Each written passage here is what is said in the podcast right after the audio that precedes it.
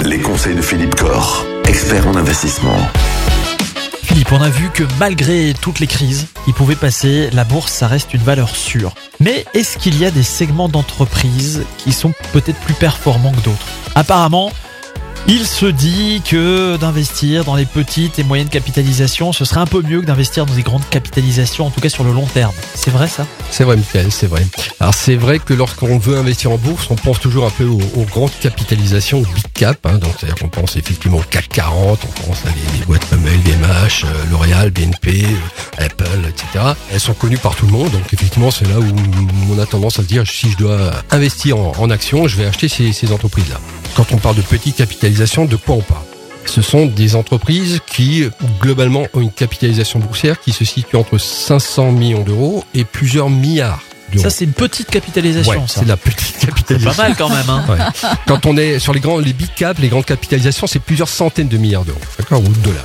Voilà. Alors souvent, ces entreprises-là sont moins connues, moins suivies, et effectivement, elles présentent historiquement des performances supérieures aux grandes capitalisations. C'est un peu normal parce qu'une entreprise, effectivement, plus elle est petite, plus elle a un potentiel de développement plus plus grand.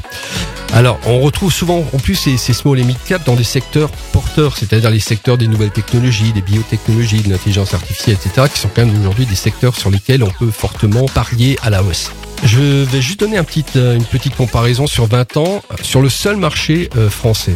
Quelqu'un qui aura investi sur le CAC 40 avec les dividendes réinvestis, il aura gagné 269%. Pas mal. Waouh Ah oui. D'accord Eh, Ah oui.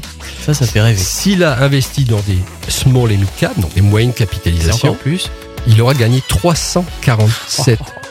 C'est dingue. J'aimerais surtout que nos auditeurs retiennent que c'est bien là qu'on peut gagner de l'argent. C'est en bourse. Donc c'est vrai que cette performance, elle est, elle est souvent supérieure à 10% par an, même sur les dernières années. On a des performances supérieures à 10% par an, même 15% par an sur certaines thématiques. Alors c'est vrai que ces valeurs-là sont peut-être un peu plus risquées parce que moins liquides. Forcément, quand on diminue la capitalisation boursière d'une entreprise, s'il y a un problème sur l'entreprise, la liquidité peut être un peu plus euh, davantage mise à mal. Donc sur ces marchés-là, je crois qu'il est vraiment important de faire appel à des gérants spécialisés. Il y a des gérants qui sont spécialisés sur ces marchés-là.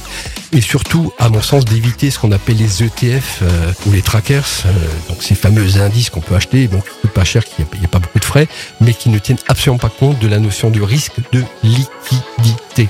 Alors, faites appel à des gérants dont c'est le métier et qui font ça très bien. Eh ben, allez voir Philippe Corr, par exemple. Philippe Corr, Ah, ça, c'est une bonne idée. GK Finance et Patrimoine, c'est à Mulhouse. gkfp.fr. Merci Philippe.